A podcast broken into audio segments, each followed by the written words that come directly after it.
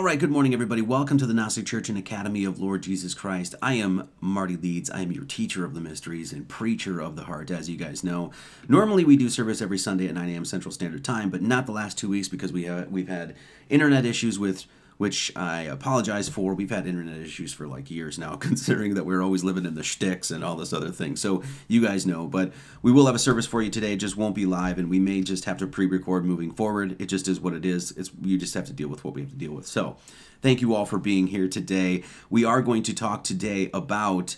Um, we will be doing. Oh, where is it? I don't know. Oh, it doesn't matter. This is episode 71 of the Sunday service. This is Matthew chapter 12. We're going to do chapter 12 and we're going to talk about the real meaning of the Sabbath and the, the, the metaphysical or mystical meaning of the Sabbath. And we're going to see how, uh, how Jesus deals with the Sabbath in this chapter. So, before we get going, though, um, I just have a quick announcement and then we'll do a prayer and then we'll march into this thing. Um, I'm, I'm working on the tenets of the order and basically it's what it is is just a little small you know little book that you can download as a pdf on the website you can buy it if you'd like but it will be free and basically just goes over a bunch of the things that we teach and preach on you know at this church and on this channel uh, things that i discuss in the books and that sort of thing just our perspective on things everything from what is gnosticism the, the demiurge and the nature of evil we talk about that true cosmology reincarnation in the afterlife hermeneutics why the authorized king james bible the historicity of scripture why the rosaries why we're doing the rosaries community family and god's government medical autonomy vaccines and other health related concerns intoxicants alcoholic uh, alcohol and uh, um, psychedelics, uh, diet, nutrition, exercise. These, you know, basically just a bunch of things that we'll cover. Um, some of these are just short chapters, just going over uh, generally what we think about these things. So um, that's it, um, and that's so that'll be coming out, and I'm hope hopefully next month. I'm thinking probably towards the end of next month that'll be out. So, and once again, that'll be free to download if you guys want, so you don't have to pay for that at all. So, all right, let's do a prayer and then let's march into this bad boy, okay? O God, the Father of our Lord Jesus Christ, our only Savior, the Prince of Peace, give us grace seriously to lay to heart the great dangers we are in by our unhappy divisions. Take away all hatred and prejudice and whatever else may hinder us from godly union and concord, that, as there is but one body and one spirit, one hope, one faith of our calling, one Lord, one baptism and God, one God and Father of us all so we, may, so we may all be of one heart and of one soul, united in one holy bond of truth and peace, of faith and charity, and may with one mind and one mi- mouth glorify Thee through Jesus Christ our Lord. Amen. Okay, let's launch into this.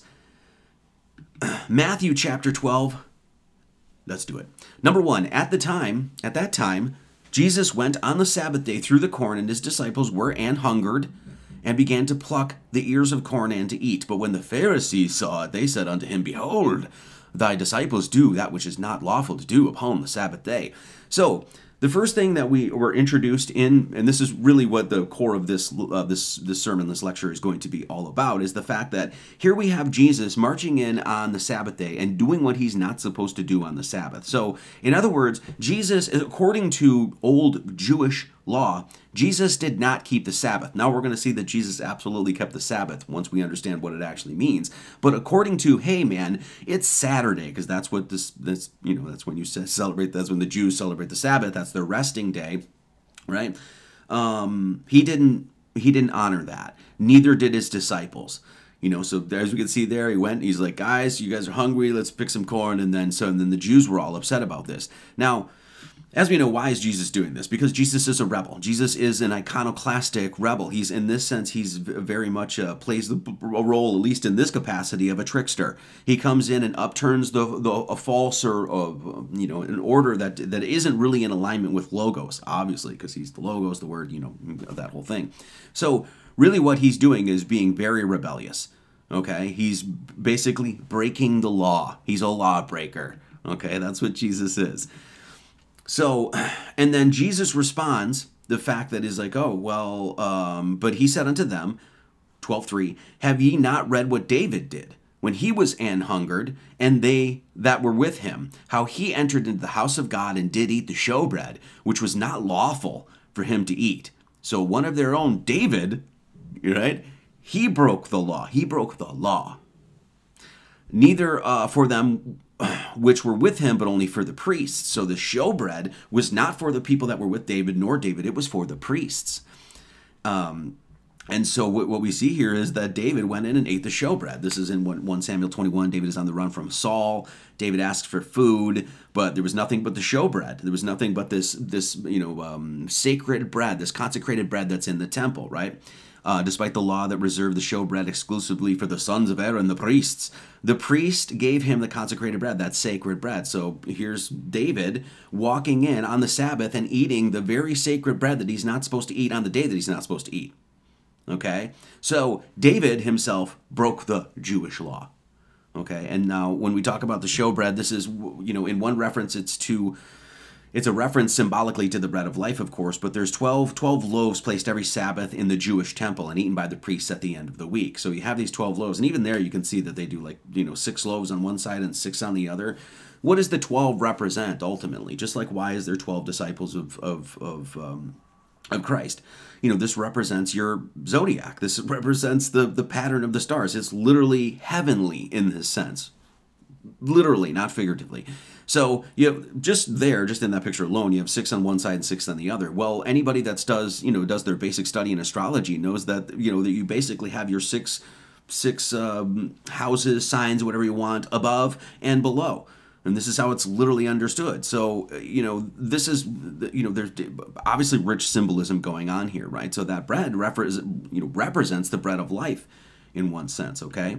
Now, the Jews, they keep, they, you know, they're hell bent on keeping the Sabbath. The Sabbath, the Jewish Sabbath from the Hebrew Shabbat, to rest, to rest, is observed throughout the year on the seventh day of the week. And of course, their seventh day of the week is Saturday.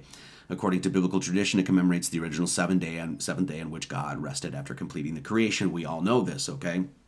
So um, now, so the, there's this thing that within a lot of Christians that they say, well, you have to keep the Sabbath. You know, it's like you have Seventh day Adventists and you have like, you know, the Sabbath keepers, and they're all like, yeah, we keep the Sabbath. That's why we do Saturday, right? And then they're followers of Christ. And then you look in the Bible and he didn't honor that. It isn't to say that he didn't keep the Sabbath. We'll talk about that. He absolutely kept the Sabbath and the actual metaphysical or what we could say spiritual and mystical understanding of what the Sabbath is. But as far as like not doing work on Saturday and not eating and doing all that stuff, didn't give two hoots about it. It's the opening lines. So all these Christians, which I find just hilarious, they're like, keep the Sabbath, it must be on Saturday. Your Savior didn't. Isn't to say he didn't keep the Sabbath? We'll talk about that. So this is from, I think, Genesis. Um, maybe three or something like that. But it says, Remember the Sabbath day to keep it holy, Old Testy. Six days shalt thou labor and do all thy work. But on the seventh day is the Sabbath of the Lord, capital letters, thy God. So, what is the actual meaning of the Sabbath? Okay, when we look at the Lord thy God, this is representing mystically, this is exactly why you have six days resting on a seventh in the opening lines of Genesis. And right after that, you actually are introduced into Lord We'll get into that. This this you know six resting on seven, as we've covered many many times, is the representation of the six directions of space and where God rests, where the where the divine eternal spark of God, that portion of God that's put into you, that's where it rests. It rests on that axis point, okay? Forward, reverse, left, right, up and down, six directions of space coming together in a confluence in right into the center. This is where the Lord rests. This is exactly what it says. But on this, but the seventh day is the Sabbath of the Lord thy God. This, this, you know, this, this is where the Lord rests. Now, the the problem is, is that people don't understand what the Lord is. The Lord, and we'll get into this right now. The Lord and the God, the Lord represents the singular point of consciousness that's within you, and the God represents God above. And this is exactly how it's displayed in Scripture. So I've played this before, but I want to play it again because it's basically it's Stan Tenen, who's a um, he's a Jewish Kabbalist, and he's he does a quick overview of this concept of Lord and God, and we're going to get into this and explain this. Um, and as far as I know, and he'll say it here, I've never heard any any besides a few Kabbalists here and there, or whatever. I've never heard any Christian understand this basic and fundamental of their Bible. And so this um, Stan Tenen will explain this, and then we'll expound on it. Um, most people don't know this, and it's not discussed by the rabbis, and it's not discussed by the scholars. But we all know it when, we read the Bible, that there are usually two names. And the use of these two different names was deliberate, has specific meaning, and may be at the basis of the whole system. Um, most people think that Abraham discovered the one God. That's the, the throwaway line that mm -hmm. we're mm-hmm. taught. I don't think that's true. Um, I think that in the world um, for millennia. People understood um, the forces of nature and worshiped them as a kind of god and a pantheon of gods in the outer world. I think people also had a personal inner experience of meditation, spiritual experience, and they knew about these things. What Abraham discovered is that the internal spiritual experience and the external world are the same thing. It sounds like the fundamental insight of uh, the Hindu tradition that Atman, the essence within, and Brahman, the, the God of the universe, are one. That's exactly right. Mm-hmm. Um.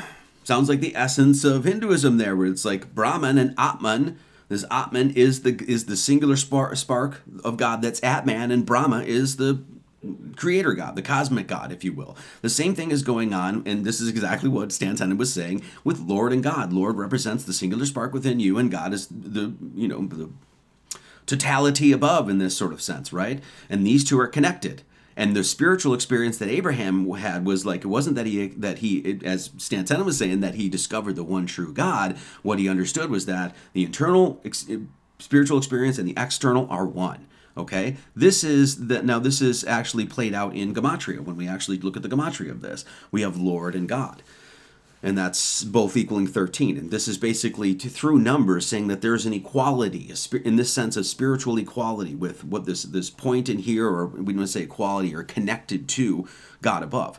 Okay? So this is what the Sabbath is really all about. And so when Jesus comes along and he's keeping the Sabbath, he's keeping the knowledge, the mystical knowledge of where God resides. It's literally geometrically pinpointed to you in the laying out of six around one. This is what it's all about. Now, the Jews have rejected this entire notion to anybody but the Jews, right? They don't think that. They may think you have some God in you or whatever, but they don't think of you as equal that see the same inter- that divine spark that's within everybody. They don't they don't see that. They're the chosen ones. And this is what Jesus is ultimately coming out and or calling out, and this is why he doesn't give two hoots about going to pick corn on the Sabbath because he's going to keep the Sabbath, the knowledge of where God is, and he's going to he's going to call them out and saying, "You never kept it." Okay? So, another thing here is that when we talk about the Lord thy God, thy means your. That's what it means. So, but on the seventh day is the Sabbath of the Lord thy God, your God. It's your portion of God. That's what it's saying. Now, we're also going to get in, in thy, it's an archaic or dialectic form of your. So, it's the Lord, your individual spark of God. Okay? Now, this, now notice here, Lord is capitalized. Once again, yet another example of where Christians read the Bible and have and they do not question why something like Lord would be capitalized and I'll show you this here and there's a reason for it because they want you they're specifically trying to get you to make this connection in the Bible and I'll show you this this is the capitalization of Lord this is Genesis 1 or this is Genesis yeah 1 2 so this is chapter 2 or excuse me this is Genesis 2 uh, 2 you know second chapter there excuse me so the first chapter is what? It lays out exactly what we're talking about. Six directions of space resting on a seventh. There's lots of symbolic things that we can get from this, but just for that point, it's six resting on seventh, which represents what? The G the basic and fundamental geometric understanding of the human being as he's walking through material existence. That's what you do. You're walking in three-dimensional space. It's six around one. This Lord this is introduced in chapter 2. So in chapter 1, we have God doing his, and it's all God. It's God did this, and God did that, and God said it was good, and God did this, and then God did that, and God rested. Then God made human beings, right? Chapter 2, what's introduced? So this is after God rested. This is made human beings. What, what what's introduced? Lord. And there it is. And look, so this is all this is chapter 2. Why is it capitalized? Lord, capitalized. There was no Lord in chapter 1. No Lord. Lord, capitalized. Lord, capitalized. Lord, capitalized. Capitalized. Cap- Why? God's not capitalized. What does capitalization mean? When you just capitalize something, what is it? At the very base, it's to put emphasis on something. That's why you capitalize something. Like a lot of people will type in all caps because they're like, you know, it looks like they're screaming or yelling or something like that. What is that mean? Ultimately, emphasis. They're trying to emphasize something. Here's the capitalization of Lord once again in the New Testament. So here we have the first chapter, literally in, in this in some Bibles, first second page or whatever of Genesis, you have the introduction of Lord, all capitals. Now we go from the Old Testament, let's go to the first page of the New Testament. What do they do? The exact same thing. Lord, capitalized. Why? Then, who else is capitalized? This is Matthew 1. We've already covered this. What else is capitalized? Jesus. Why is Jesus capitalized? Jesus is again capitalized. It's not like that throughout the rest of the Bible, but Jesus is being introduced in the new in Matthew right here. This is his birth, and he's being introduced into the story, and it's all capital letters. And then what is also right before that? Lord, capitalized. What are they saying? Lord. Jesus is the rest of the Bible says this too. Jesus is Lord. Jesus is Lord. Jesus is Lord. We all know that. Okay, so then when we say this is the Lord your God, your God, your portion of God right within here, what's in here? Christ. Now, what's what's Paul's message? That Christ is within you. It's the gift of the Gentiles. Now, the Bible in the Old Testament and the New is going to reiterate that idea, and all they're going to do to make to you know to get you to understand this is use capital letters. The Lord that is Jesus Lord is Jesus Lord, Lord, Lord, Lord, Lord, all capitals, all capitals, Jesus. Why? Because they're saying that the Lord, your God, what's within you? That's not that's not controversial at all to say Christ resides within you. It is the hope of glory. We're just quoting literally St. Paul. So this is a fundamental. This is a fundamental of the Bible, and I don't really know any Christian that understands it. That Lord, that portion, that's Christ within you. And this is why we covered this before when we did the whole book of Mark. The Sabbath was made for man, and not man for the Sabbath. The Sabbath, the Lord, was made for you, and you were not made to worship on some random Saturday. Why do you think the Sabbath was changed too by like like Catholic Church? I think way back in the day, what we celebrated on Sunday, right? Why? Well, because Jesus didn't recognize the Old Testament and the Sabbath that they were keeping. So what what happened? Well, they kept the Sabbath. They kept a day of rest. And what else did what is Jesus keeping? That mystical, metaphysical knowledge of where God resides. It's six around one. The Sabbath was made for you. You were not made for a Saturday. Okay? So let's keep going. Then he says, so David ate the showbread and everything like that. And then he says, Or have you not read in the law, this 12.5, how that on the Sabbath days the priests in the temple profane the Sabbath? There are priests that are in the temple on the Saturday, on the Sabbath, and they are they are profaning, right, in this sense, being profane about the temple, and no one's blaming them. No one's being like, dude, you guys are totally breaking the law. Jesus is. Why? Because he is the iconoclast. He's the rebel. He's calling them out. But I say unto you that in this place is one greater than the temple. In this place right here, which is the Lord, which is the eternal spark that that's incorruptible, that sort of stuff. This is greater than the temple. Why? Because the temple's corruptible. It's fleeting, it's passing, it's going to be gone. This greater than that. So once again, there's a double meaning that's going on here because that's why the, that's why the Bible's genius.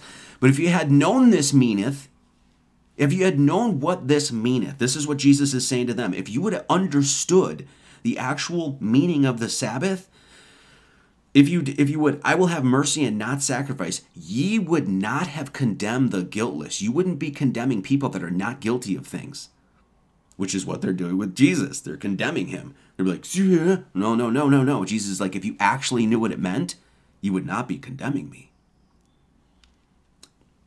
For the Son of Man is Lord even of the Sabbath day. Let's read it again 12 8. For the Son of Man is Lord even on the Sabbath day. What is the Son of Man? Now, once again, phonetically, when we realize that S-O-N and S-U-N are pur- purposely put in the Bible, in our own ling- English language, to make the connection to the fact that what? The sun and the S-O-N and the S-U-N are phonetically identical. It's the sun in the sky. Okay? Even if we're just to say, no, the sun just means Jesus. And what is he? The light? Archaic definition of light. What is it? What is the er, it's divine truth. That's Christ.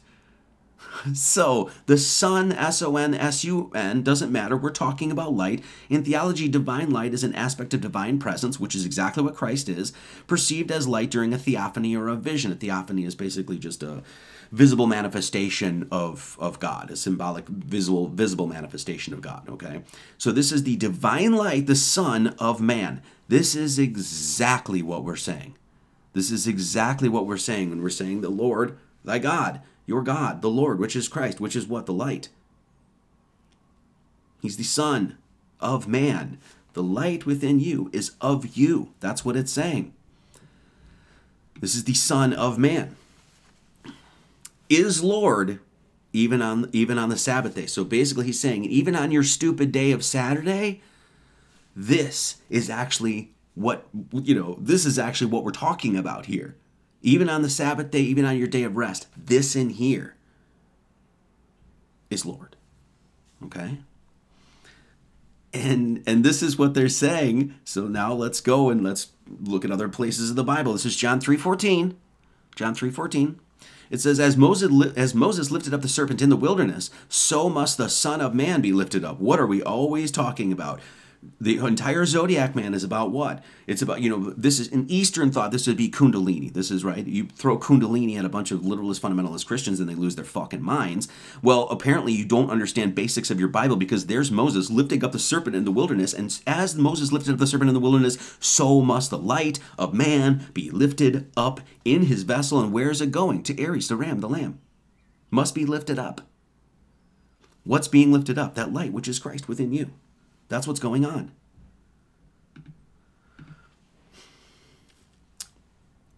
And when he was departed thence, he went into their synagogue again and the day not supposed to. Went in again. He's he just pissed him off, right? And now he's going to do it again. let's look at synagogue. Okay. Now, synagogue, if you look at just the straight etymology of it, right, there's many different ways in which you can deconstruct a word, look at the syllables, look at the phonetics, look at the, you know, that sort of thing. Um, the etymology, the definition, there's a lot, you know, this is linguistics, you know, and it's all the different ways in which you can look at a word. Um, synagogue, just straight etymology, basically just means coming together. That's essentially all it is. It means uh, synagogue together, bring together, assemble. It's a place of assembly for the synagogue, you know, for um, Jews, that sort of thing. So, um, but now if you look at the phonetics of synagogue, and you see that sin is we all know what a sin is it's an, it's an aggression against god and that sort of thing you've got god's will and you either follow it you're in alignment with it and we'll get to that in this chapter or you're not okay when you're not in alignment with it and you choose to go against it then you sin okay so what is a sin it's an aggression against god what's a gog okay a gog is of hebrew origin and gog is a symbolic name for some future antichrist Gog is also the mountain, the, the king of the land of Magog, who come from the north and attack the land of Israel. So just phonetically, we have now, uh, just phonetically, we have sin, an, aggr- an, aggression against God, and Gog, which is a symbolic name for some future Antichrist. So apparently, there's a place where a bunch of Jews get together and they they uh, they worship a future Antichrist by sinning. Now, no, that phonetic deconstruction of that word, whether we take that as any having any applicability or not, that's exactly what's going on. That's exactly what a synagogue is. Once again, don't listen to Marty Leeds. What did Jesus Christ say? What did Jesus Christ repeat? Well, it's the synagogue of Satan. It's your father, the devil. He was a murderer from the beginning. So Jesus is saying this. He's like, yes, that's where their future antichrist is coming, and yes, they are sinning. So, phonetic connection, just a coincidence? I don't know. I don't know. I don't know. So, and he went and departed thence, and he went into their synagogues, and behold, there was a man which had in his hand, which had his hand withered, and they asked him, saying, Is it lawful to heal on the Sabbath day? That they might accuse him. They're asking him a question to try to trick him. This is what they're doing. This is what lawyers do all the time. This is what legalese essentially is.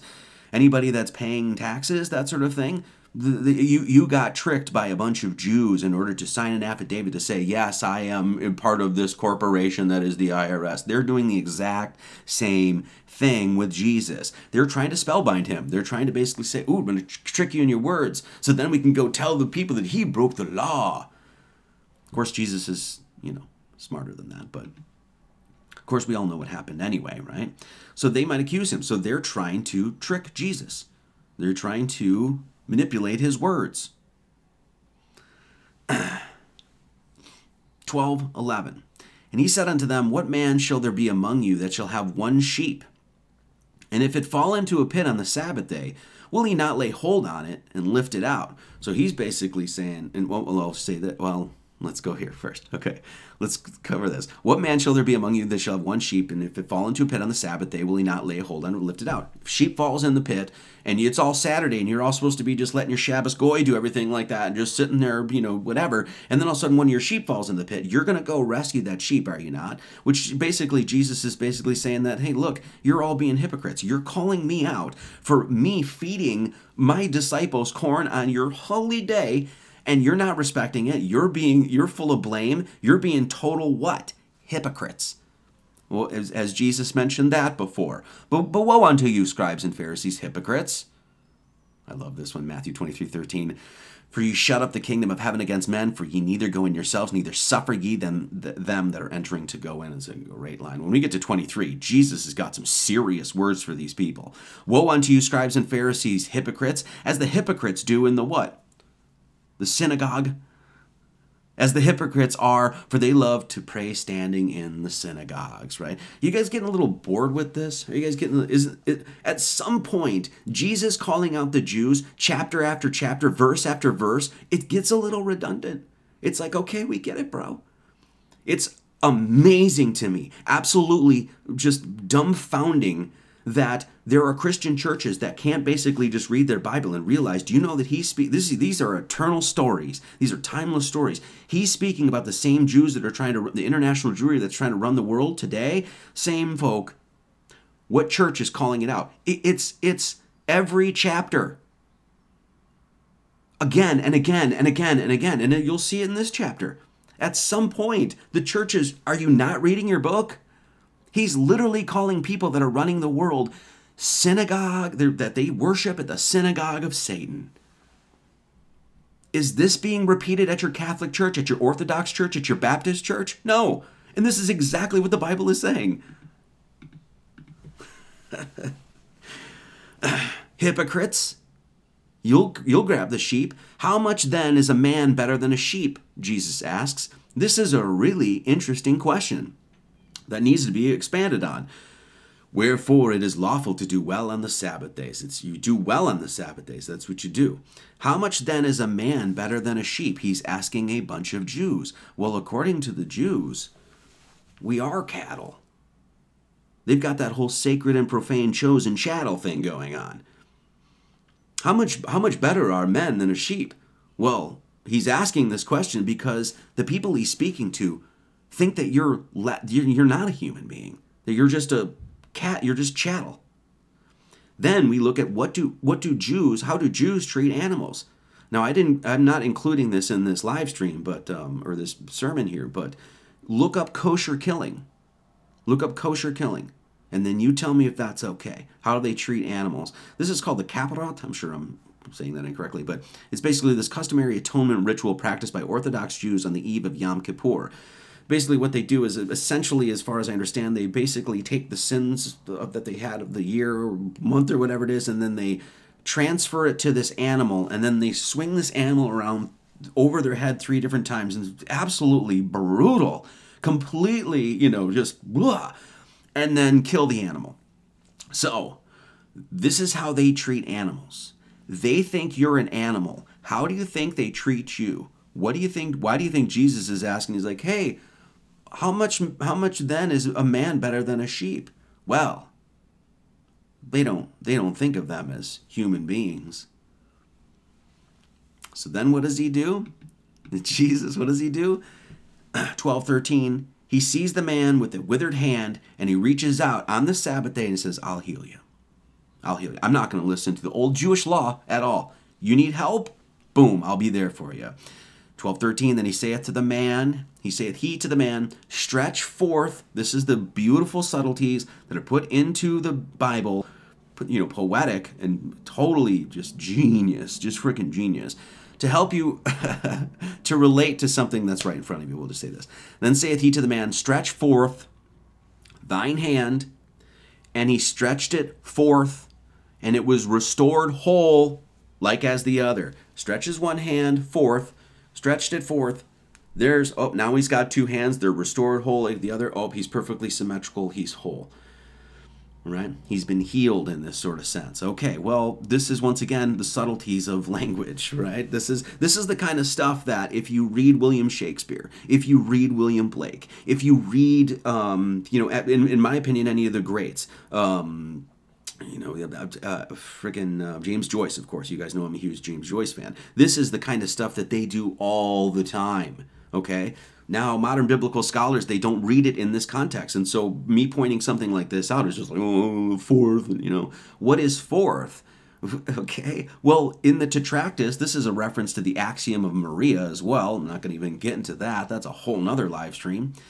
This is the Tetractys. This is a cornerstone and fundamental of mysticism. When you get into any of what would be considered the esoteric orders, you will see this. This is one of the first things that got me. The Pythagoreans had a prayer to this thing. It's like, oh, holy Tetractys, thou which containest the root and source of the ever-flowing creation, and blah, blah, blah, blah, blah. You first, you know, uh, you know, it's this sort of thing. And they had a prayer to a mathematical archetype. It's called the Tetractys. It's one, two, three, four put into a triangular form. It's basically just the triangulation of the number four. So it's the fourth triangular number. And what does it add to? 10. Okay? 1 plus 2 plus 3 plus 4 plus 5, or excuse me, 1 plus 2 plus 3 plus 4 equals 10.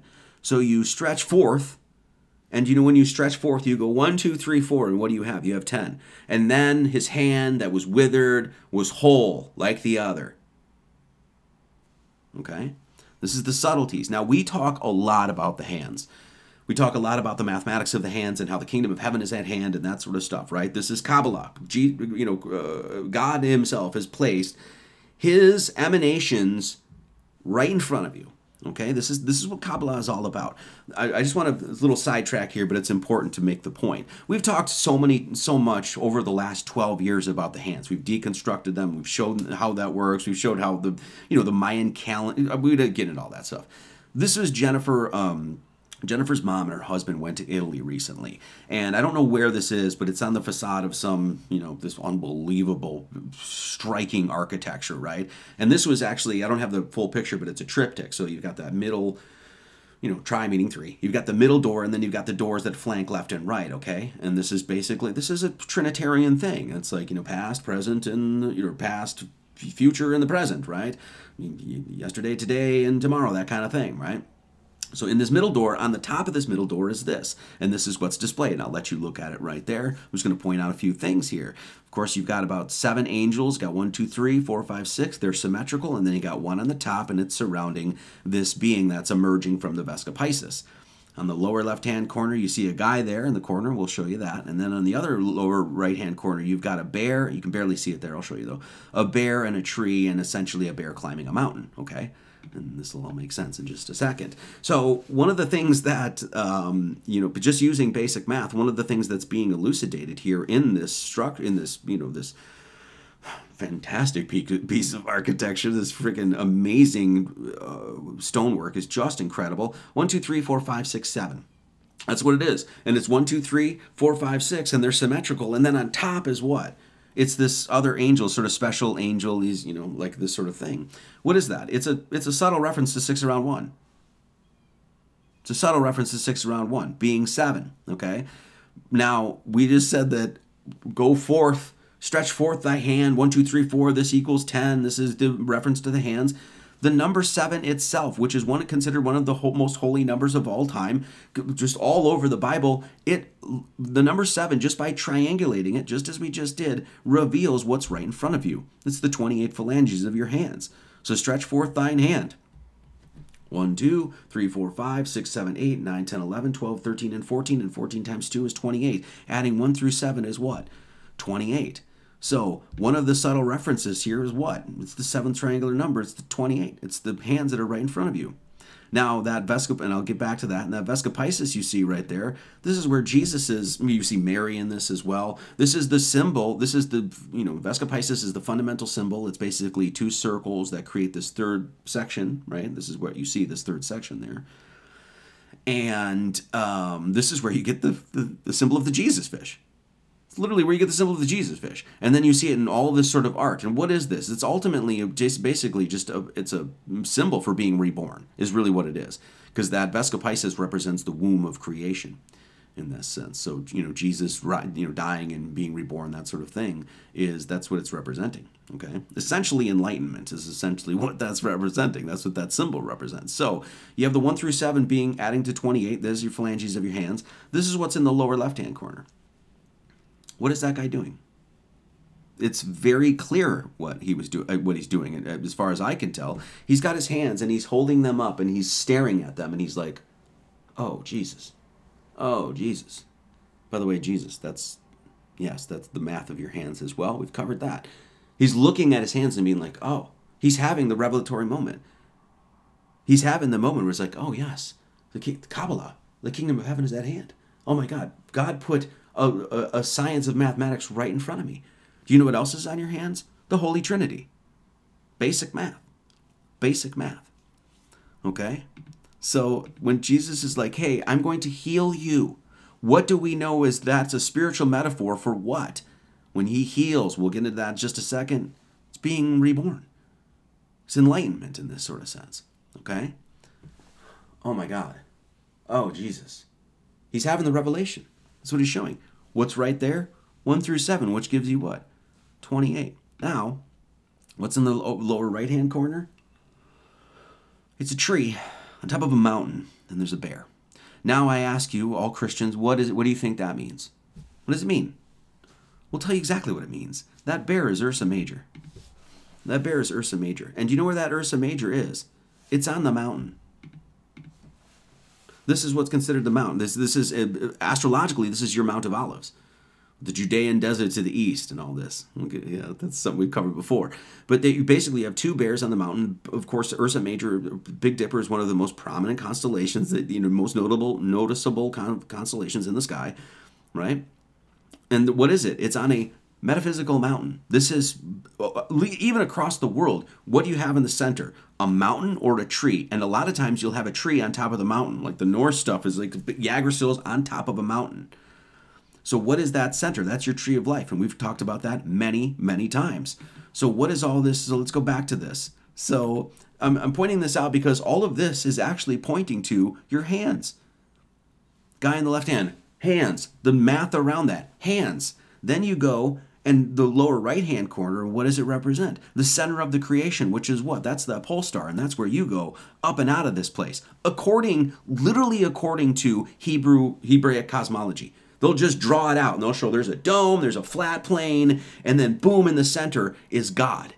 And what does that represent? The pole star. What is that on the lower right hand corner representing? The pole star. What is that representing? Rebirth. What is that guy representing? Kabbalah. Oh my God. What are the angels representing? One, two, three, four, five, six, seven.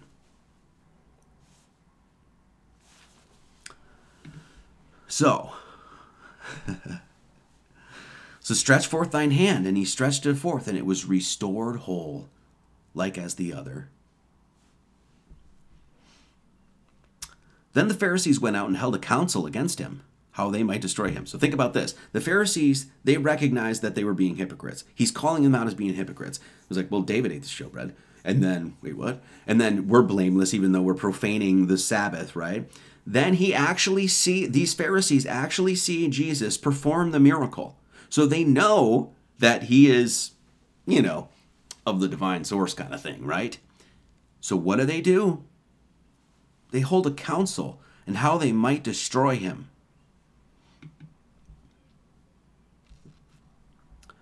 In other words, they conspired against Christ. That's what they were doing. When they were holding their council, what were they doing? They were, makes, they were making secret plans jointly to commit an unlawful or harmful act. Facts. Um, they seem to be working together to bring about a particular result, typically to someone's detriment, the detriment being Christ and the detriment being hang, hung on a cross, of course. So when they when they were seeking counsel, what were they doing? Well, they were they were conspiracy theoristing, except they weren't theorizing.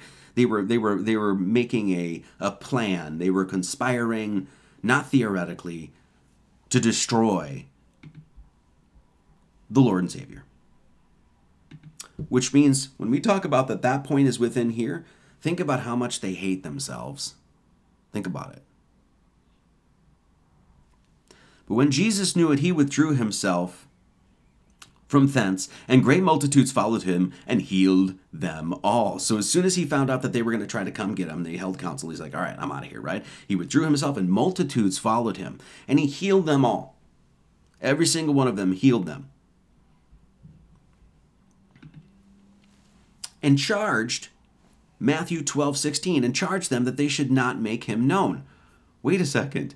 So why number this gets into a lot of things right now we've talked about before about how christians will come in and be like it's, it's totally against the bible to keep secrets um you are not reading your bible because christ is actually doing the exact opposite he's keeping secrets all day number one he he got 12 of his disciples together right and he literally told them things that they were going to understand and others were not going to understand we'll talk we'll mention that when we read matthew then we read all throughout the bible is like and he charged them that they should tell no man keep a secret christ is saying and he sent them away to his house saying neither go to the town nor tell it to anyone in the town don't tell anybody keep a secret it's forbidden to keep secrets and no it's not christ is telling you specifically to keep secrets then he's even creating his own little secret society in which he's telling them things and not telling other people's and he charged them that they should tell no man of him he charged them that they should tell no man what the things that they had seen why does Jesus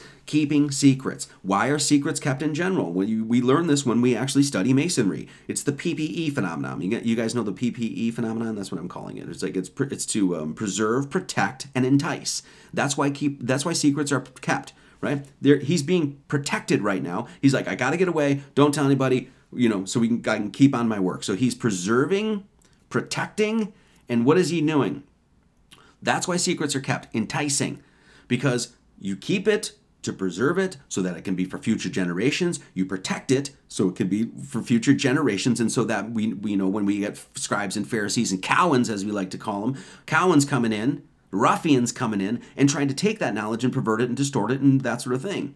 Then why is secrets kept? To entice. To entice the initiate who actually wants to understand. Because when you keep a secret, you say, What's going on in there? What are you doing? And, and somebody who's genuine with their spiritual pursuit will do everything in their power to understand what that secret is. Okay? And charge them that they should not make him known. Don't tell anybody. then it goes into this. This is a little esoteric, and so I'm going to so- go over this pretty quick. And uh, I'm just going to mention a few things because it's going to be prevalent much later on down the line, okay? I'm going to go over this fairly quick because it's sort of Old Testament stuff and we've got other things to cover. So, so I apologize if I'm quick about this, but then it says this. It basically says, "Hey, this is what it said in the Old Testament. Jesus is fulfilling it. The prophecy is being fulfilled." That's essentially what these next few lines are, okay? It says 12:17 that it might be fulfilled which was spoken by Isaiah the prophet saying. This is a reference to the Old Testament Behold my servant, who I am chosen, pretty basic stuff. My beloved, in whom my soul is well pleased, I will put my spirit upon him, and he shall show judgment to the Gentiles. When he says show judgment to the Gentiles, it's not saying he's not, he's obviously showing judgment to the Jews here as well, but showing judgment to the Gentiles is informing them about what? About the fact that you are on a spiritual journey, you're on a hero's journey, and that your soul will be judged at the end of this. Which, which what? Reflects what your conduct should be here, reflects how honest and genuine are, how heartfelt you are, how much you put your hand out for another human being, how much you try to understand their perspective, all of these sorts of things. So, um, you know, that, that sort of thing. It's like, look, you got to live a good life because you're going to be judged at the end of this. He's showing that to the Gentiles. He shall not, and this is basically just talking about how compassionate and, and that sort of thing Christ is. He shall not strive nor cry, neither shall any man hear his voice in the streets. You're not going to hear, in this sense, you're not going to hear his voice out and it's like, oh, was that you, Jesus? Oh, I heard him from the northwest. He was there. No. When you hear the word, where do you hear it? You hear it in here. You hear it in here. You don't hear it in the streets. You hear it within. This is exactly where your Lord is. Basically, this is another way of saying compassion. A bruised reed shall he not break, and smoking flax shall he not quench, till he send forth judgment unto victory. He sends forth the judgment to what? Obviously, the victory would be what? Eternal life, okay? This is essentially a poetic way of saying this. Now, uh, I just want to focus on real quick, okay? I'm going to try to be quick about this because it's, we've got a lot to cover. So, but a bruised reed shall he not break, and a smoking flax shall he not quench. And ba- ba- basically, his whole, in, in, in short, basically he's saying his whole goal is coming here and teaching people about judgment and victory as well victory of the, the soul, eternal life, com- complete communion with God, okay? In the afterlife, the paradisical gardens. A bruised reed is a stalk of grain that is broken, crushed at such an angle will never produce grain. Okay?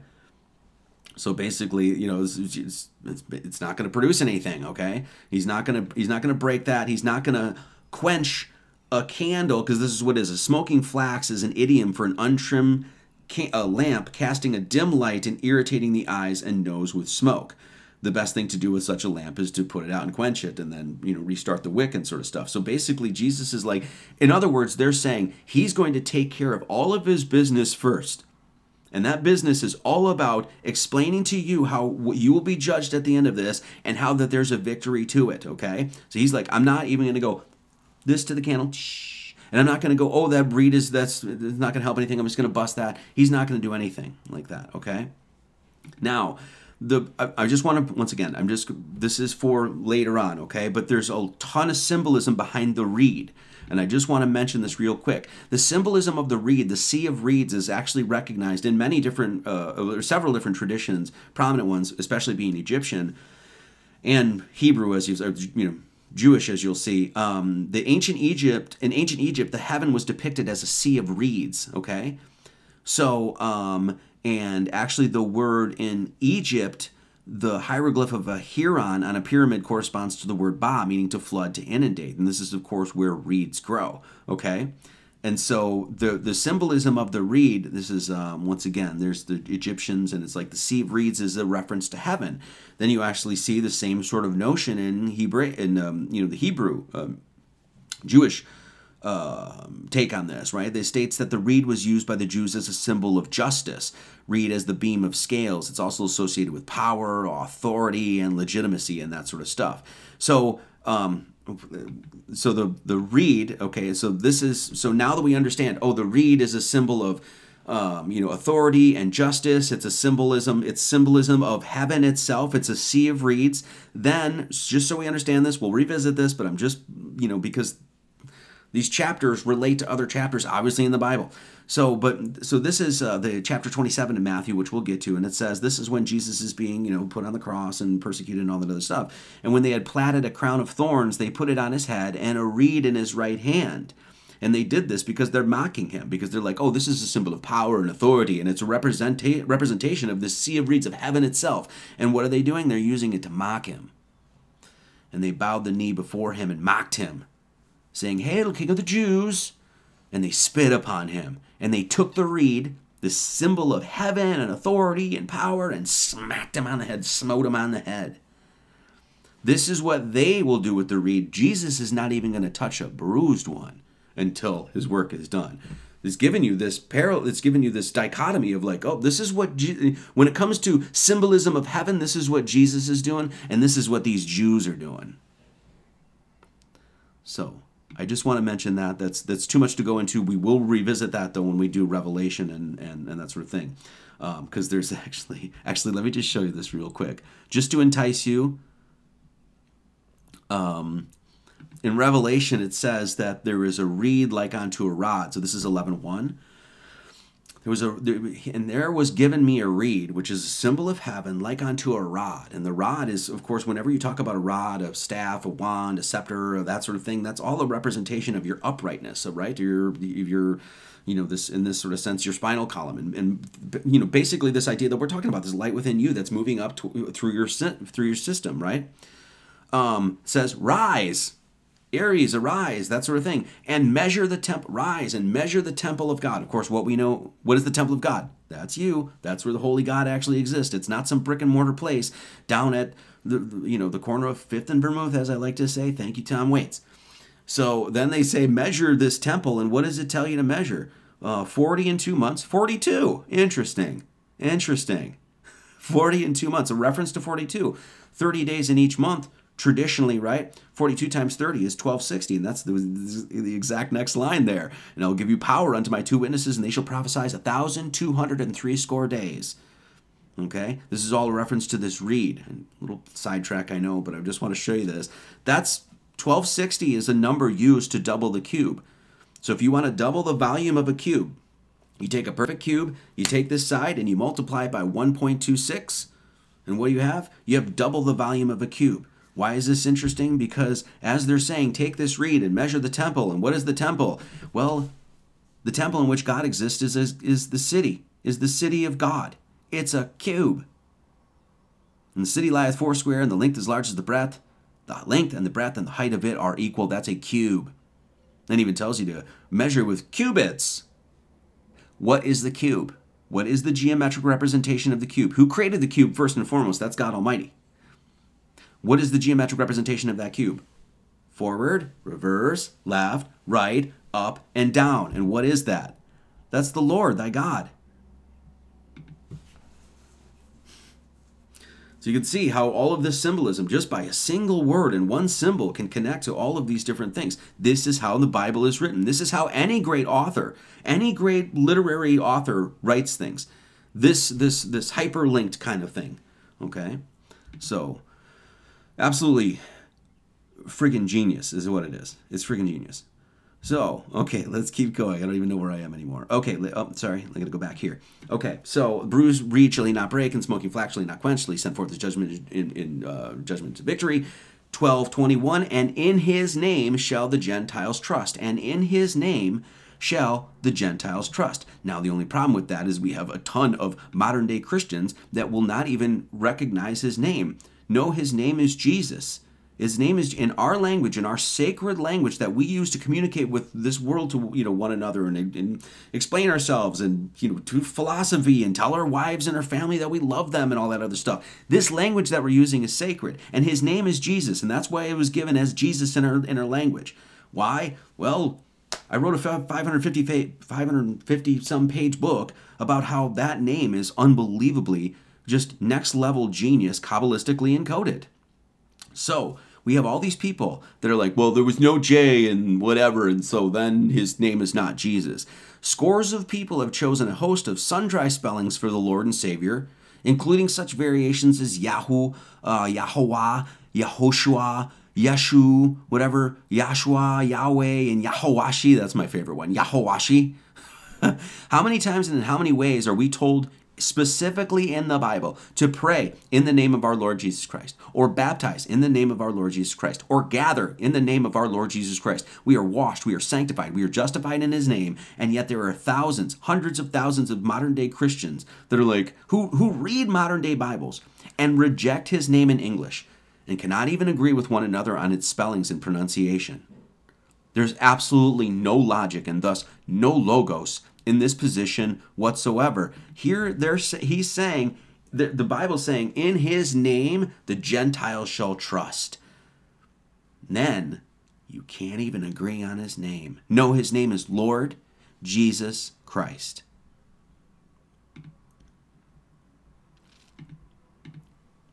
Now we command you, brethren, in the name of our Lord Jesus Christ, giving thanks always for all things unto God and the Father in the name of our Lord Yahweh in the name of our Lord Jesus Christ, when you are gathered together in my spirit in the power of the Lord Jesus Christ. All of these verses that tell you, wash, sanctified, we pray, we baptize in his name. And then somebody comes along and says, well, there was no J, so no. Okay. Um, we're going to pass the basket around. I really appreciate everybody that stops by and watches these live streams and or videos, whatever it is we're doing anymore. We really appreciate you, and we can't keep going without you. So uh, if you get a chance, uh, Venmo, Buy Me a Coffee, Cash App. Those are all the ways that you can support the fine work that we do. Or if you want to go to Subscribestar, you could become a guide at Subscribestar. Or um, if you'd like to send any, just any mail or donations or anything like that, Kevin McNally, N2550 Southview Court, Monroe, Wisconsin, 53566. We do have a few pieces of mail that we are going to open Tuesdays with Marty. And um, that'll be good. We're going to do some whiteboard stuff, I think. So should be should be should be a fun time.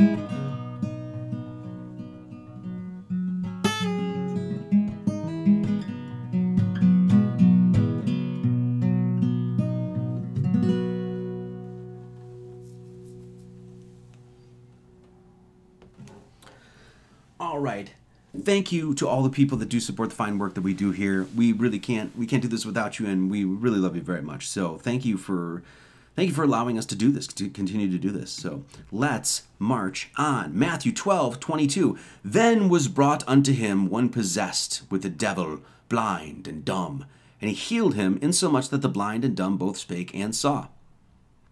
What is this? Just as we say, oh, this guy had a withered hand and he healed him. What is all of this? This is all spiritual metaphor. This is all metaphors for spiritual rebirth. This is exactly what these things are. He had one hand, it was withered, and then he became whole. He became this symmetrical, perfect being. Oh, this guy was he, he was blind. Oh, now he's got sight. Oh, he was lame. Now he's walking. He, it was full of le- he was you know had leper leprosy and that sort of thing. Oh, he was cleansed. He was de- he was deaf. Now he can hear. He was dead. He was raised up. He was poor, now he can hear the gospel. These are all metaphors for spiritual rebirth. That's exactly what all of these things are. Okay? So, and the people were amazed and said, is not is not this the son of David? Right? Basically like this has got to be this is this has got to be the dude, man. This has got to be the man. I mean, he is he is here. He's performing these miracles. We're seeing it. But then the Pharisees heard it.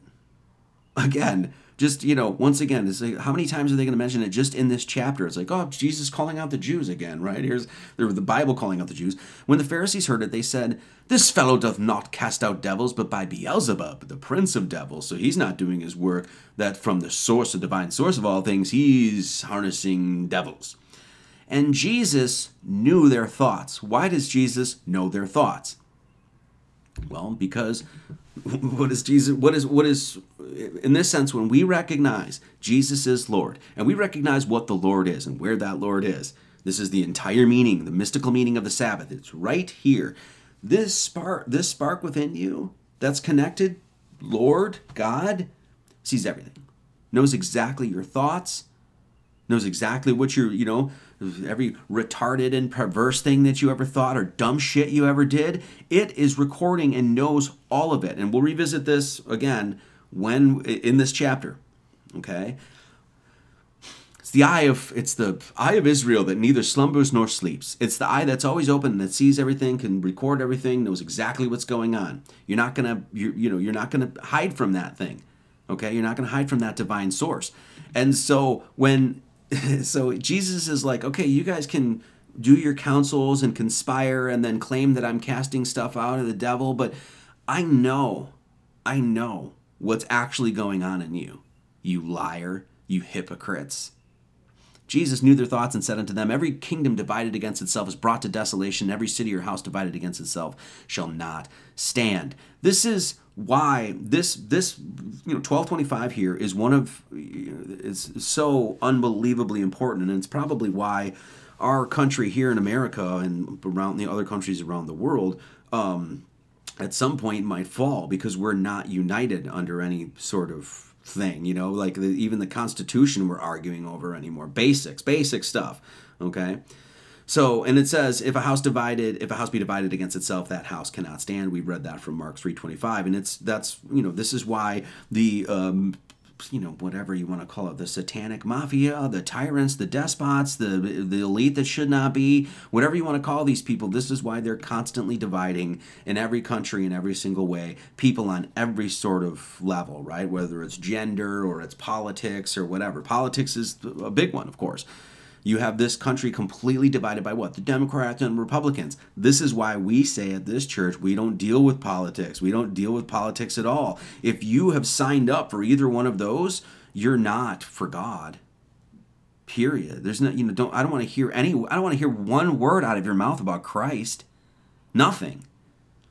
Because he's saying that right there naturally divides people. And if that if that's what happens, it's not going to stand. This country's not going to stand. Your house will not stand. You know, it's just like if two married people were like one was a Democrat and one, was a Republican or something like that. It's like how does that, how does that house stand? No, it's just you know, no, let the men vote.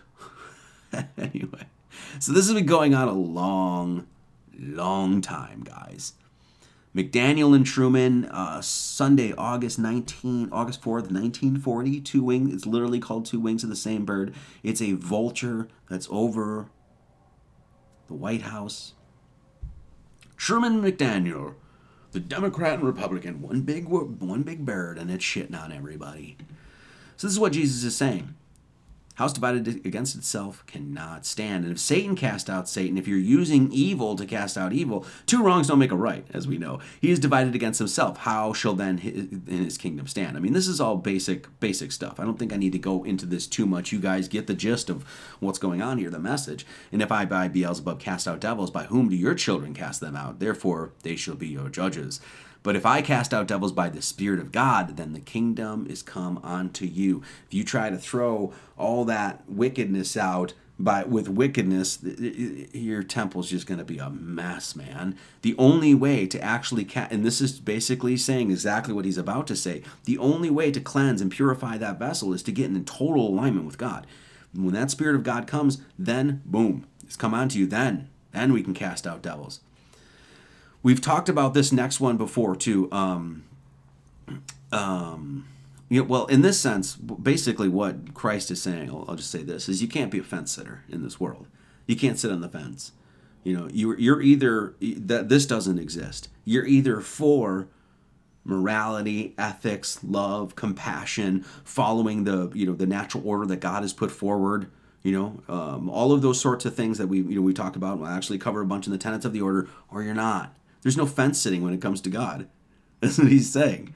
So, um, and then this is from, we actually, I read this from Mark, this whole passage. So uh, I'm just going to go over this real quick too, but it's basically 1229 where he says, Or how else can one enter into a strong man's house and spoil his goods, except he first bind the strong man, and then he will spoil his house. So there's a strong. Who's the strong man? Number one. Number one, he's the protector. He's the father of the house. He's a strong man. Is one is a man who has Christ, obviously.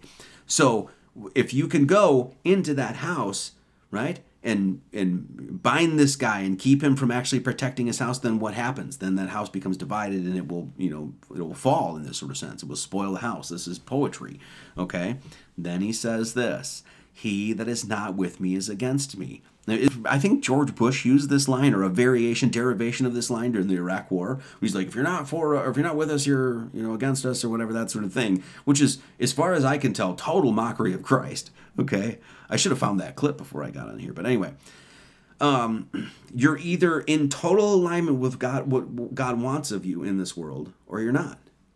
You're either for right? All of these things. What what is he? What is this all talking about too? The fact that the Lord resides right in here. And that's recognizing that that eternal divine spark has been given with that, within every single human being. He, he is he is he that is not with me is against me, and he that gathereth not with me scattereth abroad. If you're not gathering with Christ and you're going with him, guess what's going to happen? You're going to go like that. Wherefore I say unto you, all men. Okay, now this is a really important one because this is one that gets people, right? And I want to explain this. And the only way that you're really going to understand this, as far as I can tell, is if you actually truly understand what the Trinity is all about. Wherefore, 1231, wherefore I say unto you, all manner of sin and blasphemy shall be forgiven unto men. All manner of sin and blasphemy shall be forgiven unto men. God is forgiving. Okay?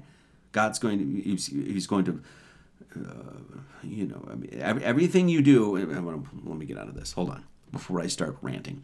Where, wherefore I say unto you, all manner of sin and blasphemy shall be forgiven unto men, but the blasphemy against the Holy Ghost shall not be forgiven unto men. So God's saying, look, I'm going to forgive a whole bunch of stuff. But if you blaspheme the Holy Ghost, that shall not be forgiven. Why? Let's read on. And whosoever speaketh a word against the Son of Man, it shall be forgiven him. But whosoever speak against the Holy Ghost, it shall not be forgiven him, neither in this world nor in the world to come. And we talk about the world to come. What is the world to come? That's the that's the you're going into the next world to be judged from what you did here, right? Judgment unto victory. So you're going to be judged. You're going to be judged here and there if you blaspheme against the Holy Ghost. You speak against the Holy Ghost. If you speak against the Son of Man, though, it will be forgiven. Okay, What's going on here? First off, what is the Son of Man? Let's go back. What is the Son of Man? It's the Lord thy God.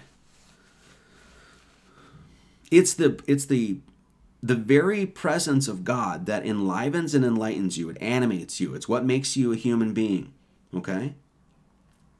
When we go into this and we say, and you start cursing, so this is the thing within you, this Lord within you, right?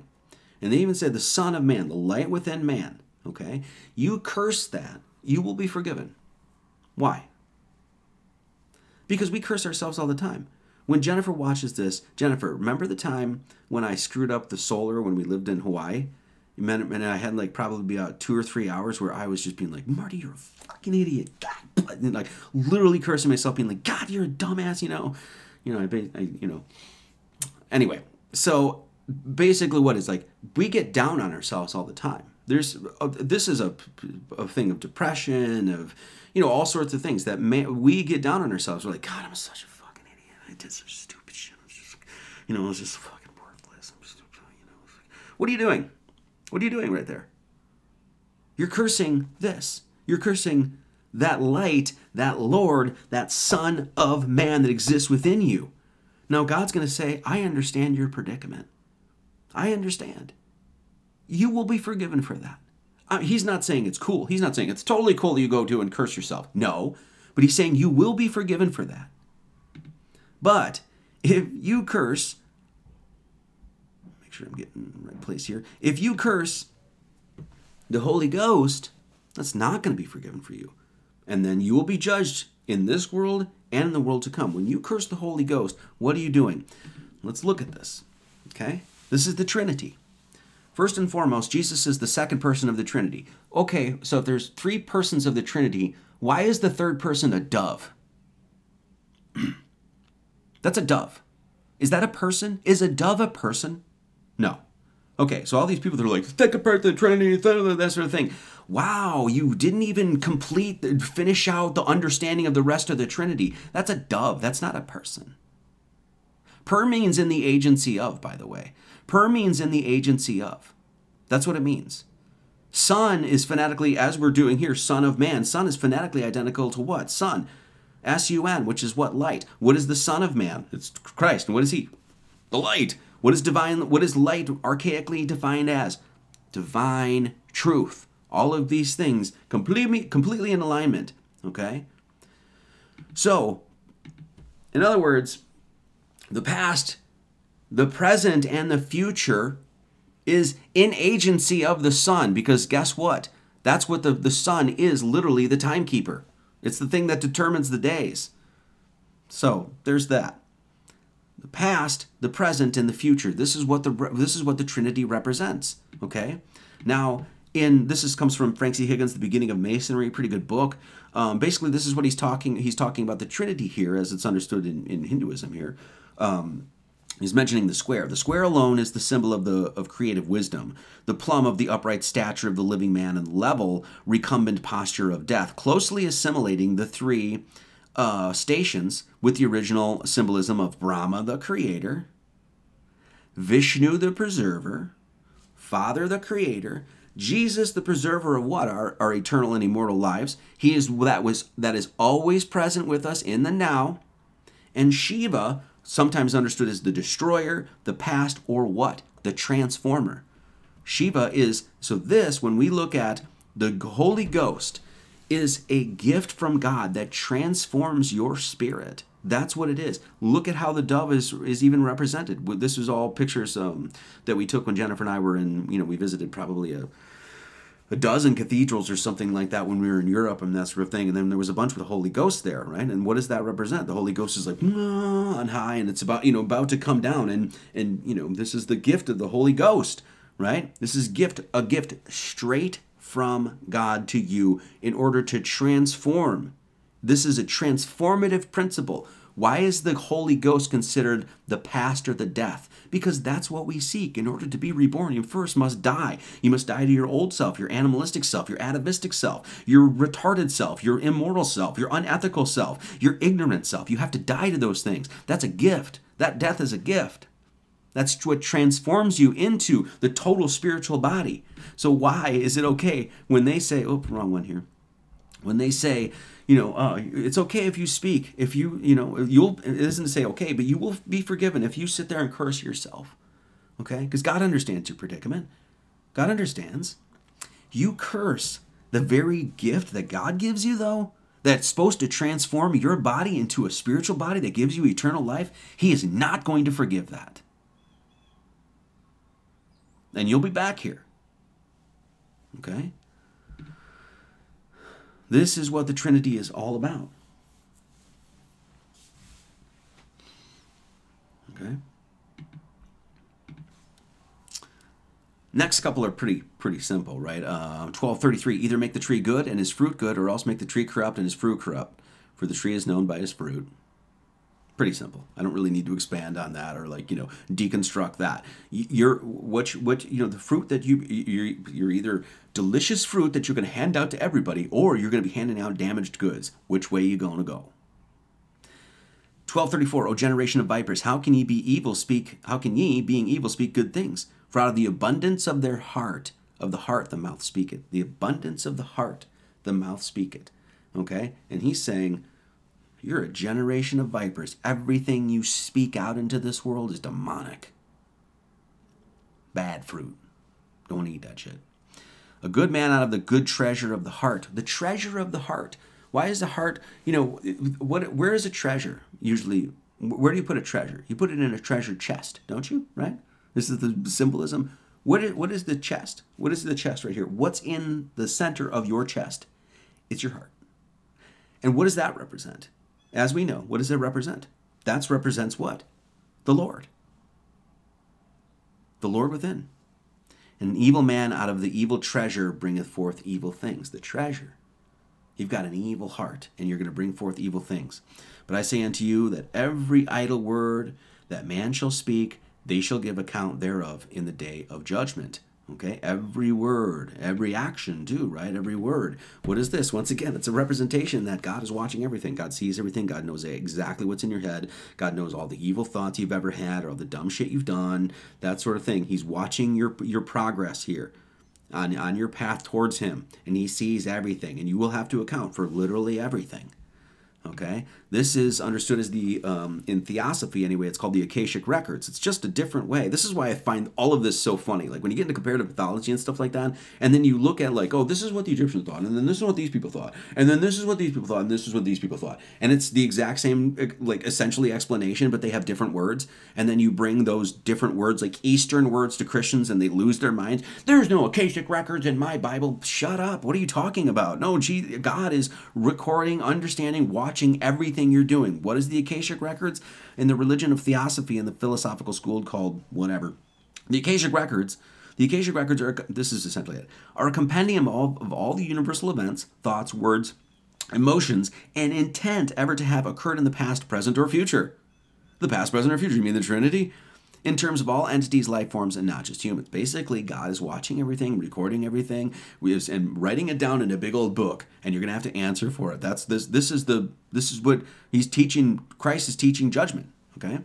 This is Rabbi Simeon. So that's theosophy. This is right from the New Testament, and this is what some old Jew said, some rabbi said. All man's acts are written down in a book and scrutinized by the holy kings and stand revealed before him. Therefore, let man take grave concern neither to sin nor in any way to go against the will of his master, for every man's thoughts are known to God and do not elude him. I think it doesn't matter how we want to wrap it up or what language we want to use, that's true. Okay? That's true. And this is exactly what Christ is saying. Every word, idle word that men shall speak, they shall give account thereof in the day of judgment. All right and we talked about last week the life review okay what you know what we perceive or what i perceive what happens when you cross the gates of death okay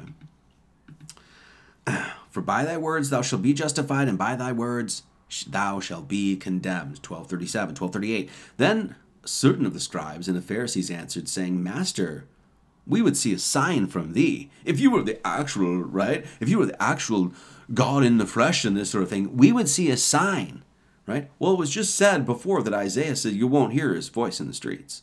Where are you going to hear it? In here? That's where you hear the word. Then a certain of the scribes and the Pharisees answered, saying, Master, we would see a sign from thee. We need a sign. Okay, well, when we understand what a sign is, right? In in when we uh, look into the Bible and even go into like Genesis in the beginning of Genesis and talks about how they, that God created this this terrarium or whatever, right? And put a, a great light and a lesser light, and He made the stars for signs and that sort of thing. Signs is a representation. It's a reference to what constellations, constellations. So they're saying, Master, we need a we need to see a sign from Thee. And what was his retort? What's his reply? 1239 But he answered and said unto them, An evil and adulterous generation seeketh after a sign, and there shall be no sign given to it, but the sign of the prophet Jonas. What is the sign that they're looking for? Aries, the lamb, the ram. This is what the whole thing is about. It's about mo- it's about basically moving this light up and up through the system into the into the top of the head, into the Aries, to the lamb, the ram. Okay, so there, he's saying you're you're seeking after a sign, but you're you're not going to get that sign that you're not going to see that light travel up in here and have that moment that where you know the rebirth that happens in Golgotha, which is the skull, which we'll get into that later on. So you're not going to see that. Why? Because you're scumbags. Because you're hypocrites. Because you're an evil generation of fucking vipers. That's why you're not. So they're like, "Where's we seek after a sign. No sign is going to be given to you. None. Because you're wicked. Who will see the sign? The people that are enlightened, that follow the will of God and the way of Christ, the way, the truth, and the life. Master, we would see a sign from thee. You ain't getting a sign. And he answered and said unto them, An evil and adulterous generation seek after a sign. And there shall be no sign. He's basically saying, You're evil and adulterous, and you're seeking after a sign. You're not going to be given it. But the sign of prophet Jonas, okay? Well, who's Jonas? Well, Jonah Obviously, a reference to uh, what's towards the end of the Old Testament there, Jonah and the whale. Okay, now who's who's Jonah? You know, this is once again, uh, man, it's just un, it's truly unfortunate that a lot of Christians don't know this stuff because their their Bible is upstairs. It really is.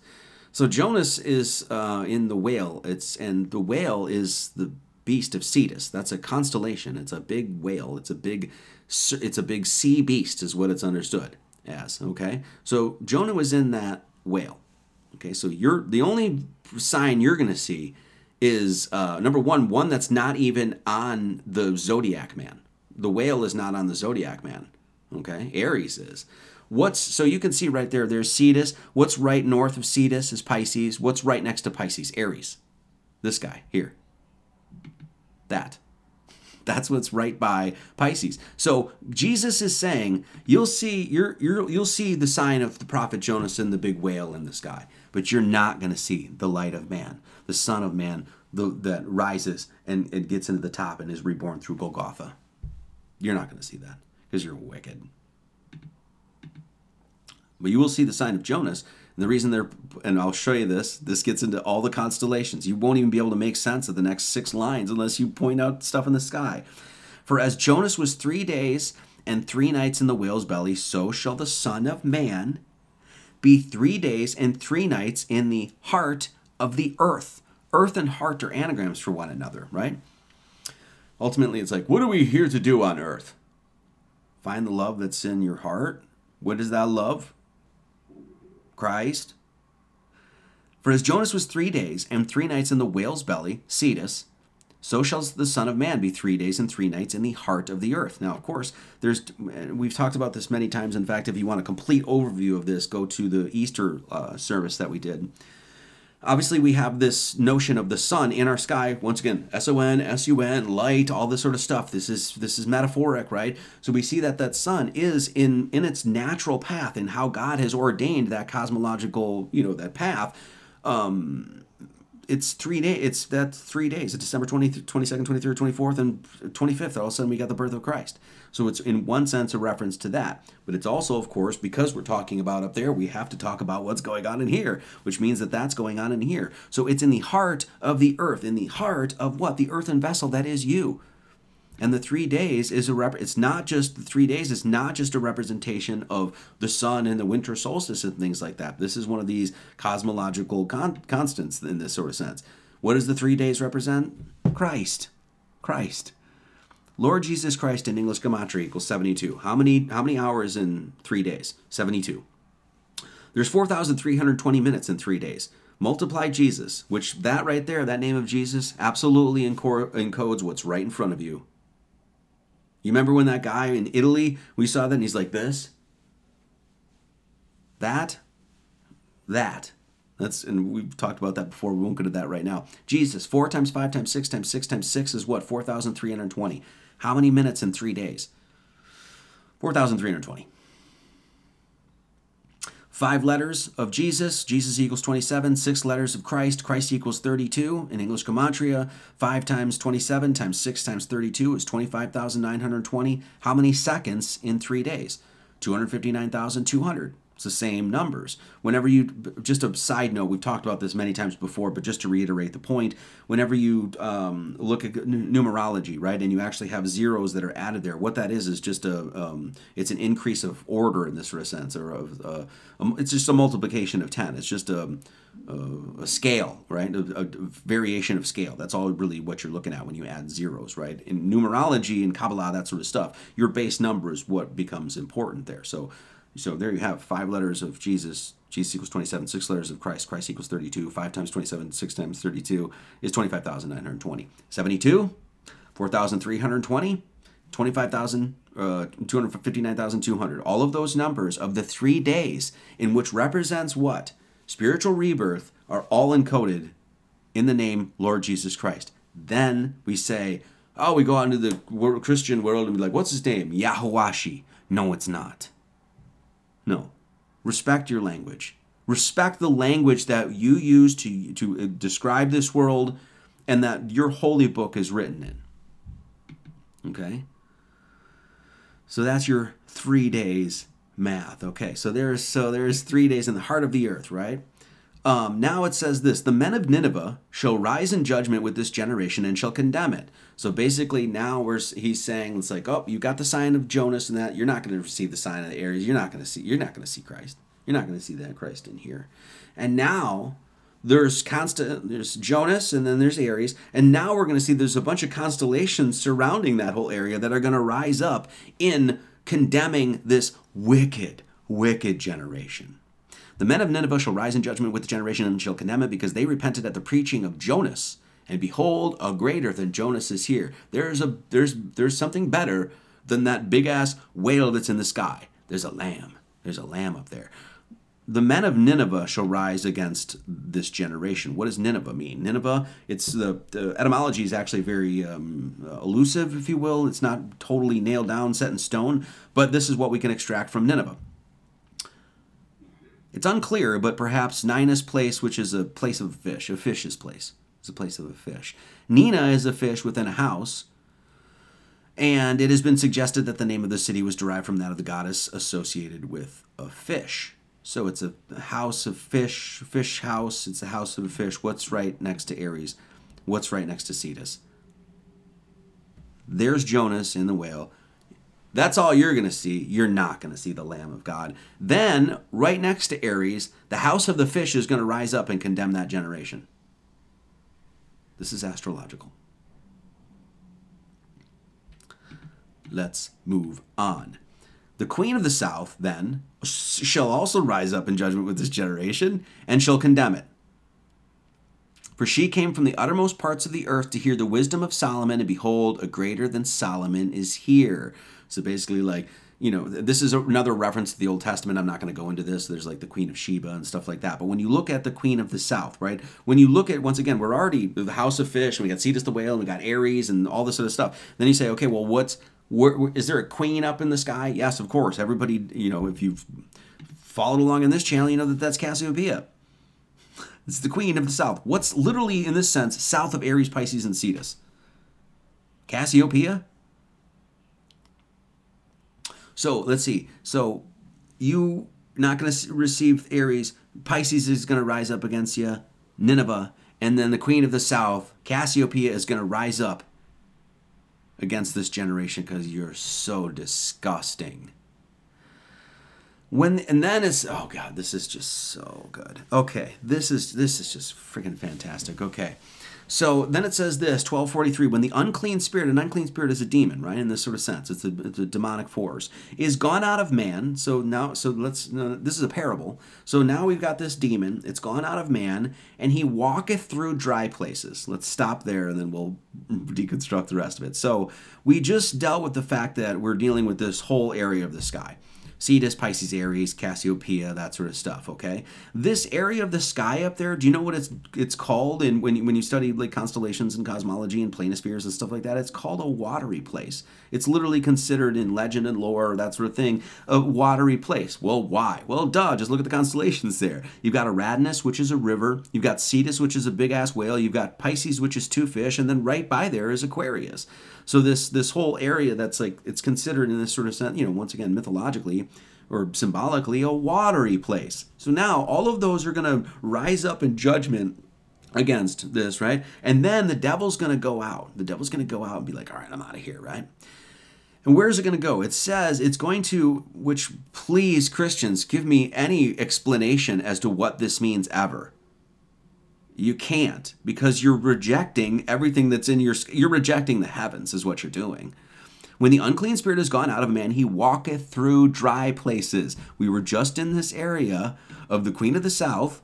Then it leaves that area, and where does it go? It walks through dry places. What's just south of that whole area in this sense? It's what would be considered what we consider the desert place. What's in there? Uh, lynx, Leo minor, Leo major, and a beehive. Okay, well, what is all this? Camelopardalis means it's it's a giraffe, but it also it comes from the words camel and leopard. Right next to it is a lynx. Right below that is a lion, Leo major, Leo minor, and of course you've got bees. Do you know what exists in you know five six hundred species of bees in deserts? Do you know where lions roam? Of course, lions roam in lots of places, but one of the places are deserts. Where do you find lynxes, lynx or whatever, right? Deserts, dry places. Where do you find a giraffe? Dry places. Where do you find camels? Dry places. Where do you find a leopard? Dry places. This is the desert place. And it is literally right south of everywhere where the, the, the, the story's talking about. Okay, this is your dry places. So when the so there's your lynx, your camel, your leopard, etc., etc. So then, so then it says the unclean spirit went out of that whole area that we are just in, and then it went gone out, and then he walketh through dry places. Constellational seeking rest. He's seeking rest. This demon that left you is seeking rest. What why are they using the term rest? Because where does the Lord rest? Here. So instead, you've got Christ Almighty here, right? This is where you want Christ. This is where you want to understand that Sabbath. So the devil goes out and he wants to come back and rest right where Christ is. He wants to take that seat. That's what's going on. So when the unclean spirit is gone out of man, he walketh through the dry places, by the lynx and the camelopardalis and the couple lions, seeking rest, seeking a place that he can he can uh, possess a soul, possess a human being, and findeth none. 1244 then he saith i will return think this is um, this is fantastic then he saith comma i will return into my house from whence i came out and when he is come he findeth it empty swept and garnished then goeth he and taketh with himself seven other spirits more wicked than himself, and they enter in and dwell there. And the last state of that man is worse than the first. Even so shall it be also unto this wicked generation. What are they saying here? Let's step back and let's deconstruct this. The devil goes out. He comes back. I will return into my house from whence I came out. And when he has come back, what does he find? He findeth it empty swept and garnished. What does garnish means? It means decorate. It means decorate. So here you have a human being, the devil's gone out of him. When the devil leaves, what does the human being do? Starts cleaning house. Sweeps up all the corners like, God, you made a mess. Oh, God, it's disgusting in here. It smells like dead fish. Right? You cleaning all this out, you gar- you decorate the place. You you make it look nice. That's what you do. As soon as the devil goes out, you start to clean house. The devil comes back, and what is he? He's so pissed off that you dared to clean up after his shit show. And what does he do? He gets him and seven more of his dudes to come fuck up the place. That's what it says. Then go with it. Which, by the way, what are they? What? What's the message here that's trying to be elucidated in the Bible? These people are unbelievably wicked. They leave, you start actually doing good in the world, and they come back. Oh my God, we must destroy. We must. We, I'm gonna bring seven more of my guys, and we're gonna enter into that temple, and we're just gonna.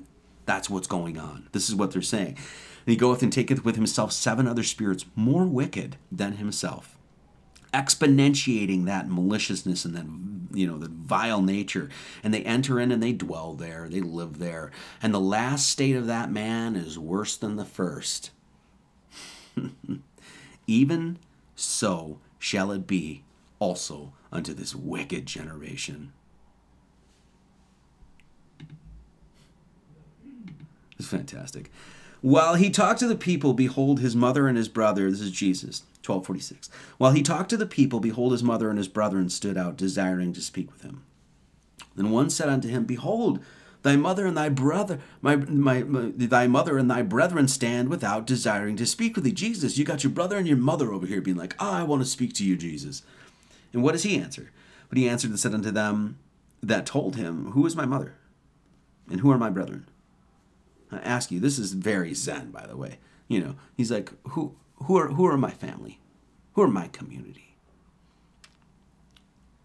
And he stretched forth, he stretched forth his hand towards his disciples and said, Behold, my mother and my brethren. Why is he saying this? He's like, actual mother and brother show up. He's like, yeah, I know they're my brother, but everybody is part of my family. Why? Because Jesus is teaching us about the Sabbath. And then it doesn't matter what a bunch of Jews think about the Sabbath and Saturday and things like that. He's talking about the eternal spark, the light, the divine source that resides within you. When you recognize that, as the Jews did not, he did not. When you recognize that, what do you recognize? It's my family. We're, that's that divine spark that's within you. It's it's within me. It's within that person. It's in that person. You're my brother. You're my you're my sister. You're my mother. You're my you know, your family. This is this is the spiritual family. This is the spiritual church of Christ. This is why, as Gnostics, we get so, and this is, I wrote part of this in the tenets of the order. Why I get so upset about the fact that you'll have Catholics won't pray with Orthodox and Orthodox won't pray with not, and you are going to go and rip on this church and stuff like this. And you're all supposed to be in alignment with Christ. Okay, fine. You might have disagreements on scriptural analysis or what you think this here and there and there. That's fine. But at the end of the day, you are supposed to look past all those divisions and recognize what that eternal spark with that resides within each person. This is what he's saying. I see it. Of course, he sees everything, but you know, you know what I'm saying. But he answered and said to him that, that, that, told him, Why, who is my mother? Who are my brethren? And he stretched forth his hand, and his disciples said, Behold, my mother, my brethren. Then he ends with this. Okay, and this will actually link this the math that we're going to do here and everything we're going to point out here is going to lead directly into the next chapter where all of this will be showed to us again all, all this math everything that we're discussing here will be showed and actually listed in the in the chapters okay so everything i'm going to show you here next week we will revisit it because it's right in the verse this is how the chapter ends 1250 for whosoever shall do the will of my father which is in heaven the same as my brother and sister and mother if you are on the course towards christ almighty if you are in alignment with god and truth and the way right you we're all family. We're you are my brother, the same sister, my brother, my, everybody. We're we're going to recognize that there is something beyond those divisions. Okay, so now I'm just going to show you this gematria because, like I said, this is going to lead directly into next next week. Okay, for last chapter, last verse here. For whosoever shall do the will of my Father which is in heaven, the same as my brother and sister and mother. This equals 361 in English Gematria. For whosoever shall do the will of my Father which is in heaven, this the same is my brother and sister and mother. This equals 361. What is 361? We found 361 before, actually, when we did uh, Matthew 7 14. We covered this whole thing. Because straight is the gate and narrow is the way which leadeth unto life, and few there be that find it. What does Matthew 7 14 equal? 361. 361 is 19 squared, by the way. 19 squared, just so everybody knows. 19 times 19 is 361. What does 361 reference in the alphanumeric system of the Greeks? It references the monad. The monad. This is what it is. So there's there's the gematria values down there if you want to check that. Mu, omicron, nu. Alpha, Sigma. Sure. gotta, gotta brush up on my Greek there. 40, 70, 51, 200 equals 361. The symbol for uh, oneness, the symbol for basically, just as we're saying, this when we talk about oneness in this sort of sense, you, the Lord, this spark is connected directly to God. Okay? that's sort of thing. This symbol for this connection was understood as the ancient geometricians to be the monad, a circle with a dot in the center of it. Okay? This is created with the compass. That's it. Okay? And the alphanumeric correspondences of the Greeks, as you can see, the letter of the word monad added up to 361. What is the symbol of the monad? The monad is an elementary individual substance that reflects the order of the world in which material properties are derived. derived. It's not saying that there's like little monads with dots in there and there's a bunch of them and they all create. That's not what it's saying. This is a meta, this is metaphysics, okay? So it's an elementary individual substance that reflects the order of the world. This the Lord, that is the Son of Man, that exists within the center of you, does what? Reflects the order of the world. Now, what do we study all the time? The zodiac man. What does the zodiac man represent? That hu- the human beings itself are what? A reflection of the of the grander order. That's the that's the you know the the, the main takeaway, if you will, from the zodiac man. And this is what the monad is. It reflects the order of the world. Now, what is the monad? The monad represents what? Lord God. That's exactly what it is.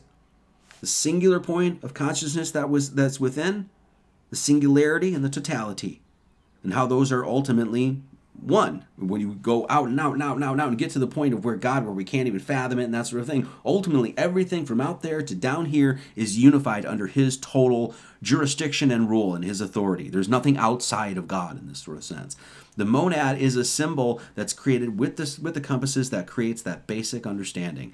The monad is the God above, the Lord within. You can really look at that two different ways. It doesn't matter. This is you know symbolism, but it what does the monad represent? Supreme being.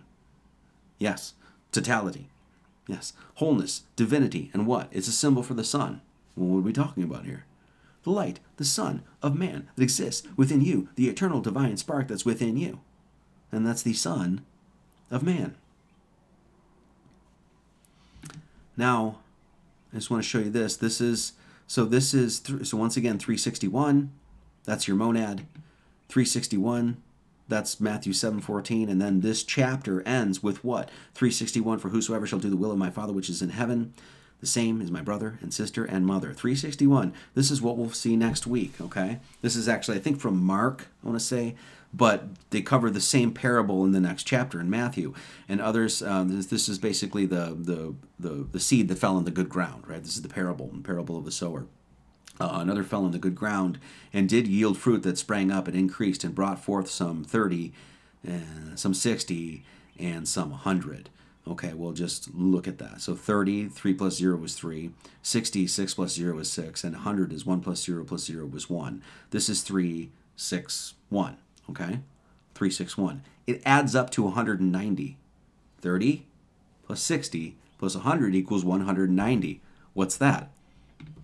It's your vigesimal system. It's 19. 0, 1, 2, 3, 4, 5, 6, 7, 8, 9, 10, 11, 12, 13, 14, 15, 16, 17, 18, 19.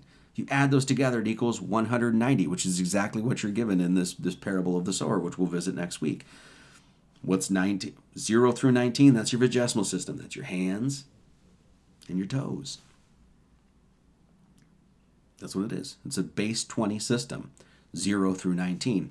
You triangulate 19 just as we did with the Tetractys, just as we did with the number 7, and what do you have? 190. What's 19 squared? It's 361. And that's exactly, exactly what the parable of the sower is trying to point you to. You. Where's the good ground? Where's the seed placed? Within you. This is Kabbalah.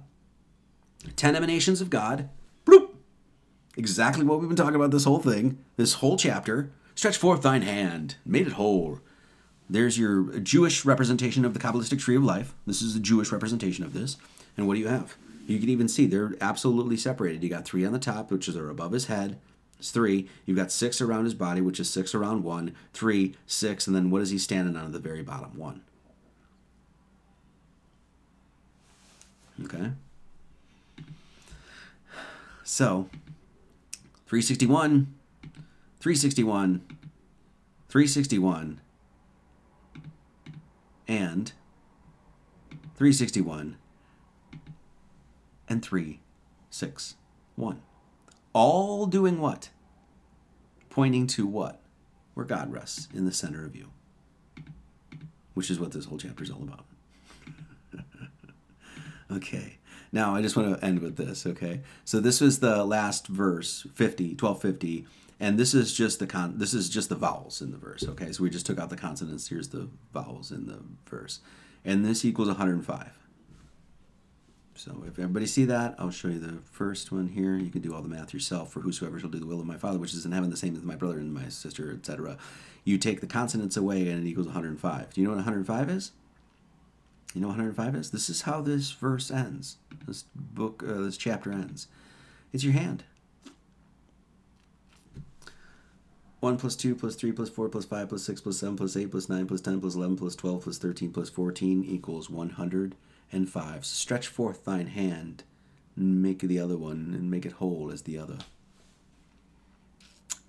So the vowels tell you about your hand, your hands, and the oops, sorry, and the consonants, or the just the verse tells you about your hands. So Vowels 105. And that tells you about what? Your hand. And if you stretch forth the hand and make it whole like the other, then you can use those hands and you can act as like you know you can act as like wings and you can fly up to heaven. And because you guys you got bites and that's what it's all about. Okay, thank you guys so much. I hope you guys enjoyed today. Uh, might be a little long, but uh, we covered a lot of stuff, so I think it's really good. And then next week is going to be really good. They start getting into some uh, heady, um, uh, more astrology, which the few few chapters they really haven't. So. Um, good stuff though. So we'll definitely do chapter 13 next Sunday, and I'll hopefully see you guys on Tuesday. If you'd like to help out and support the work that we we do here, we really appreciate it. Like I said, we've got um, it looks like we're we're scheduled to release three books this year. That's really what it, we're looking at: Tenants of the Order, um, uh, the children's book which I'm not going to say anything about until it's absolutely out. And then um, and then the last one will be the Twelve Disciples of the Zodiac. I think is what we're going to do. Probably about a 120 page book on that. So uh, if you'd like to become a good bird, you can become a good bird at SubscribeStar. You can become a Phoenix Bird and a Keeler Bird, a Cygnus Bird. You can become a Tom and a Pete my frickin' bird. I'm sorry I have not uh, thanked all the people that did uh, have donated. I will do that on Tuesday. I've got a whole list of people that I want to thank. Like I said, we got some letters we're going to open and that sort of thing. Venmo, buy me a coffee, Cash App, subscribe, star. If you want to send any donations or just a letter or anything like that, it's N2550 Southview Court, Monroe, Wisconsin 53566 uh, just to let you guys know, uh, this week I'm, I'm, I'm slated to speak to Brandon, the Big Sib, and we're going to talk about uh, law, legalities, the Bible, and and that sort of stuff. We're going to hopefully get into that. So I'm supposed to hear from him today, and then Jennifer is working on her next emotional intelligence lecture. We will do Tuesdays with Marty this Tuesday, as long as my freaking internet works. I don't know. Um, if not, we'll definitely have some more content for you. So. Um, all right, that's going to do it. Guys, uh, service uh, the sermons are all available on the flat earth sun moon and zodiac app it's a great app go ahead and get it um, a lot of the flat earth stuff is completely censored to the t this will give you a direct in you know direct links to all the videos that are being censored and that you can see and actually learn about our flat stationary plane uh, August 18th through 21st, Cuyama Valley, The Gathering. We're going to be doing The Gathering, Music and Sky. I'm going to be speaking with Bear Lando and Kelly Brogan and Eileen uh, McKusick and Alex Zack and Melissa Zell, a bunch of doctors, and then Marty like the Friar Tuck of Christianity. I'm not. I don't. Anyway, um, we're not sure um, if we're going to be able to go to Flattoberfest this year. We're hoping that we can do it. Um, I was. I am slated to speak, but I don't know if that's actually going to happen or not because, like I said, I don't know. You know what our schedule is going to be. But if you get a chance and you can make it to Flattoberfest, highly recommend going. Even if we're not going to be there, you should just get your ass there and go because it's a fantastic group of people and Karen B puts on a righteous event and it's always it's always fun. So all right, guys. Um, church store. Just so if you guys want, there's rosary, Bible packages, there's books, um, all sorts of stuff, music, uh, all that sort of stuff. Okay, that's gonna do it. We're gonna listen to a song, uh, my song, and it's called "Ashland to Ashes and Marty to Dust," and it's a cheesy pop rock song. So I'm sorry, but uh, we're gonna listen to that on the way out, and that's gonna do it. So guys, may you always keep yourselves in the love of God, looking for the mercy of our Lord Jesus Christ, and yes, that's his name. to eternal life, may his grace be with you all. Amen. All right, that's going to do it, guys. I will see you on the flip side. Thank you all for joining me this Sunday. And um, that's going to do it. All right, I'll see you on the flip side. God bless each and every one of you. As always, many blessings and much love to all.